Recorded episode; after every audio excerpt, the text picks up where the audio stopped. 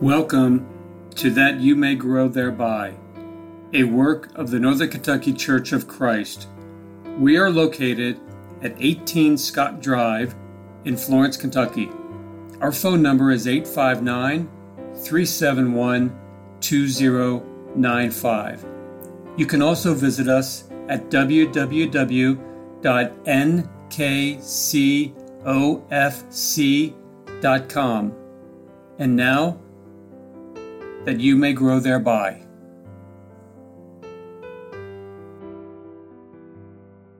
Thank you for listening to That You May Grow Thereby. My name is Greg Litmer, and I am one of the elders of the Northern Kentucky Church of Christ. And I'd like to talk to you today about some things you need to know about the Bible. The Bible. There has never been a book like it, and there will never again be another book like it. It is absolutely unique. A true Bible teacher recognizes that it is far more important for him to instill in his students the desire to study the Bible for themselves, the desire to search the Scriptures to see whether or not what he has taught is true, than to merely declare to the class things that he's gleaned from his own study and expect them to accept it. A person may listen to a thousand sermons he may go to 2,000 Bible classes, but he will not have begun to grow and show a proper respect for God's Word until he begins to study it on his own for himself. How much does the average adult really know about the Bible? I'm afraid the answer is very little indeed. How many are aware of its worth, of its importance, of its purposes, and of the treasures that it holds.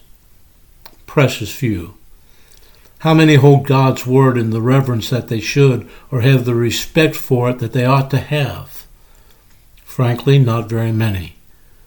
What I would like to do in this episode is talk about several things that all men need to know and to believe about the Bible. But first, let's take the negative side. Here are ten commonly held misconceptions about the Bible that no person should believe. Understand that Satan is tickled to death when a person believes any one of these. Number one, there are many people who believe and teach that the Bible is a fraud, a deception, a book that only purports to be a divine revelation. This view makes the Bible the work of cunning, evil men. This is a view that we often hear from atheists and other such infidels. Secondly, there are those who believe and teach that the Bible came entirely from the mind of man and is, therefore, purely the work of human wisdom. It would follow, then, that the Bible makes false claims and is filled with numerous errors and contradictions because it is from the mind of man and is a work of antiquity. All who reject the divine inspiration of the Scriptures take this position whether they like it or not. Thirdly, there are still others who believe and teach that the Bible was written by honest and sincere men who mistakenly thought that God was communicating with them and was guiding them in their writing. This view would make the Bible the product of good but deluded men and would bring it down to the level of all other so called divine revelations. You know, there are many religious people, even some who claim to worship Jesus, who believe this about the Bible. Fourthly, some believe and teach that the Bible is inspired in thought or in substance, but not in word.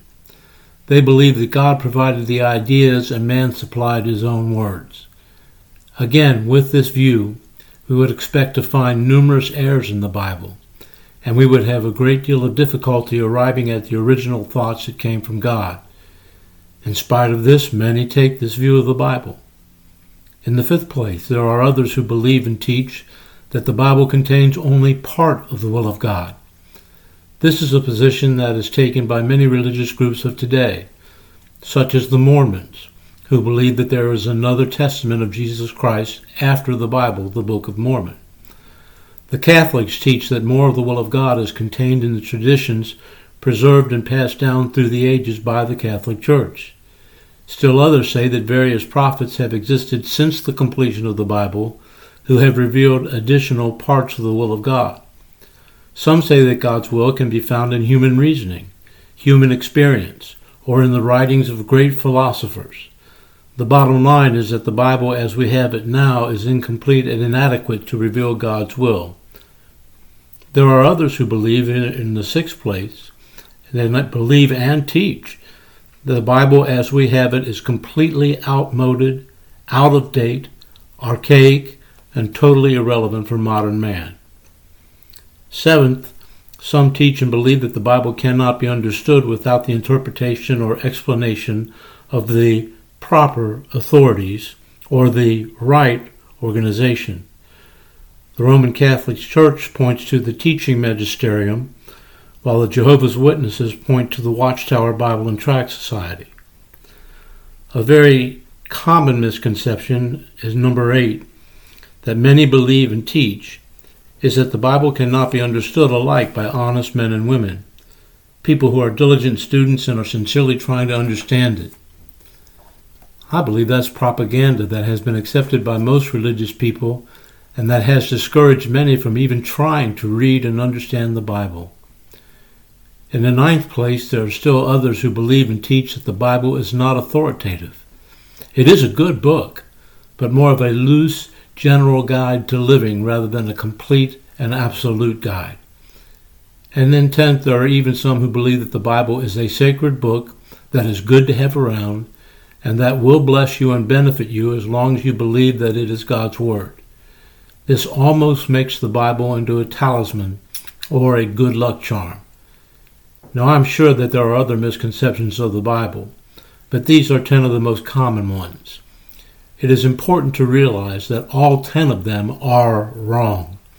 All ten of the views that we have mentioned originated in the mind of Satan, and the fact that so many people believe one or more of these misguided views of the Scriptures is proof that Satan is still operating and trying to turn people from the truth.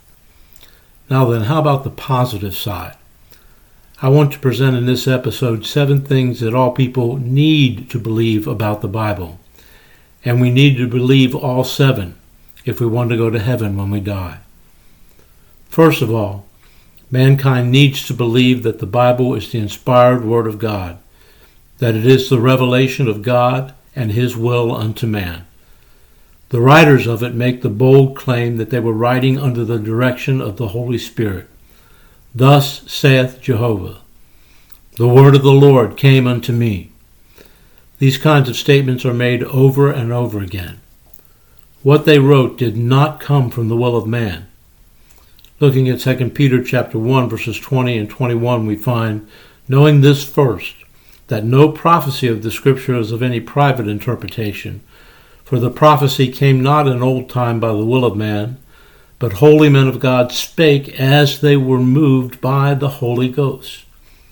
Indeed, the very words found within its pages are not man's words, but the words given unto them by God. Paul makes this very point in 1 Corinthians chapter 2 verses 12 and 13.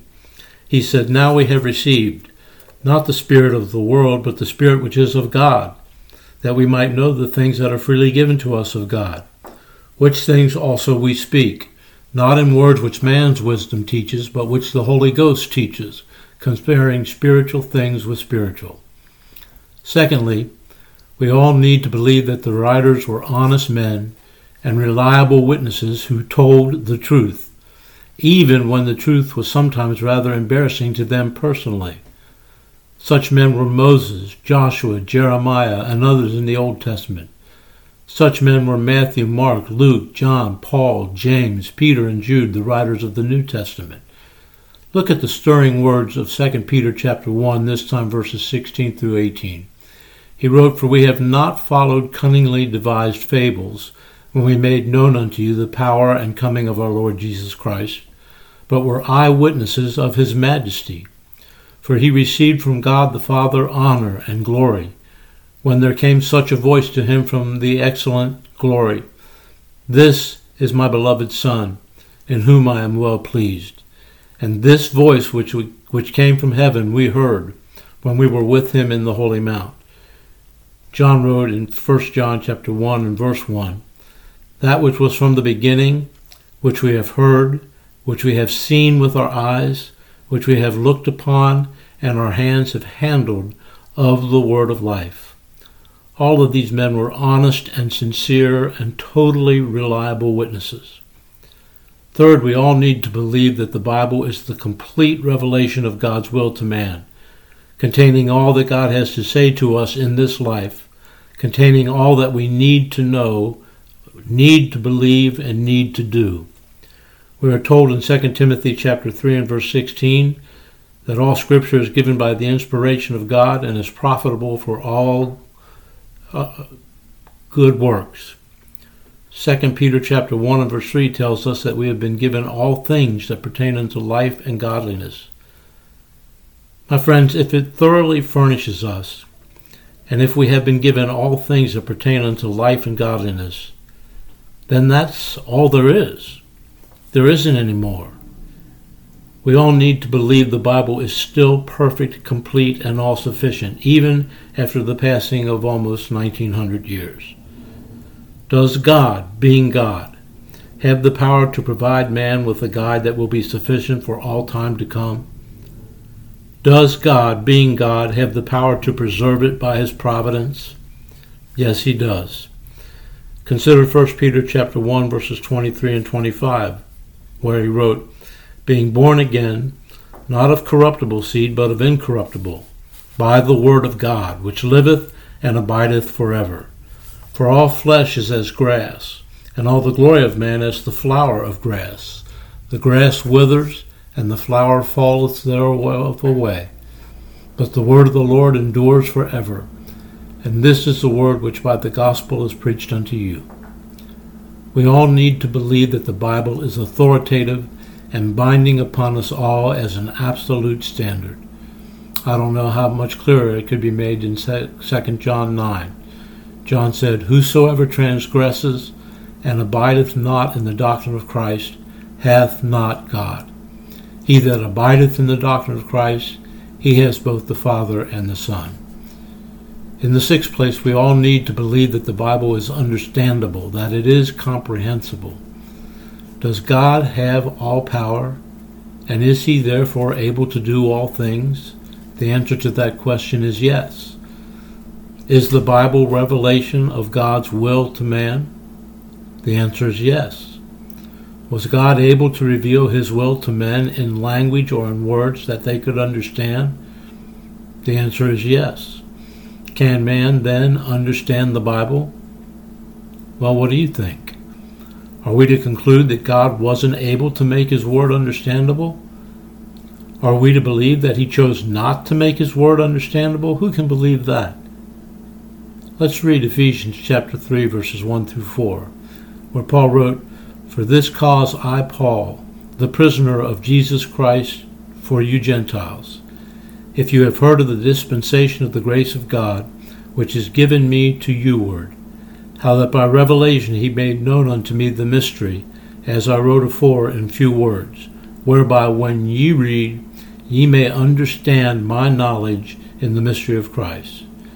As Paul said in Ephesians chapter 5 and verse 17, Wherefore be ye not unwise, but understanding what the will of the Lord is.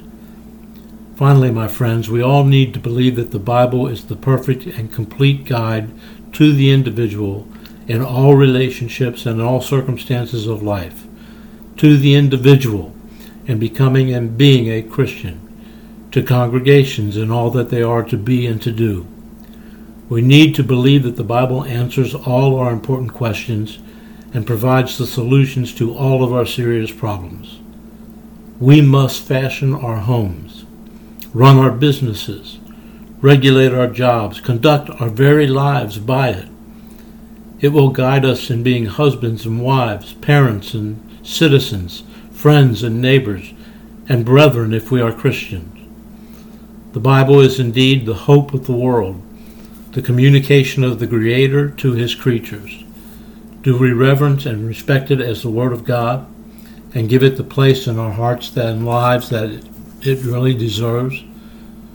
Let me tell you something, my friends. We need to listen to what God's Word says. We need to believe the gospel that Jesus is the Christ, the Son of the living God, and allow that belief to move us forward to repentance, whereby we turn from sin, being so godly sorry about them.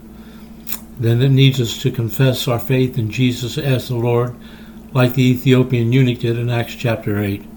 And we need to be baptized for the remission of our sins, as we read in Acts chapter 2 and verse 38. These are important things to consider, my friends. There's nothing like the Bible. Please give serious consideration to these things.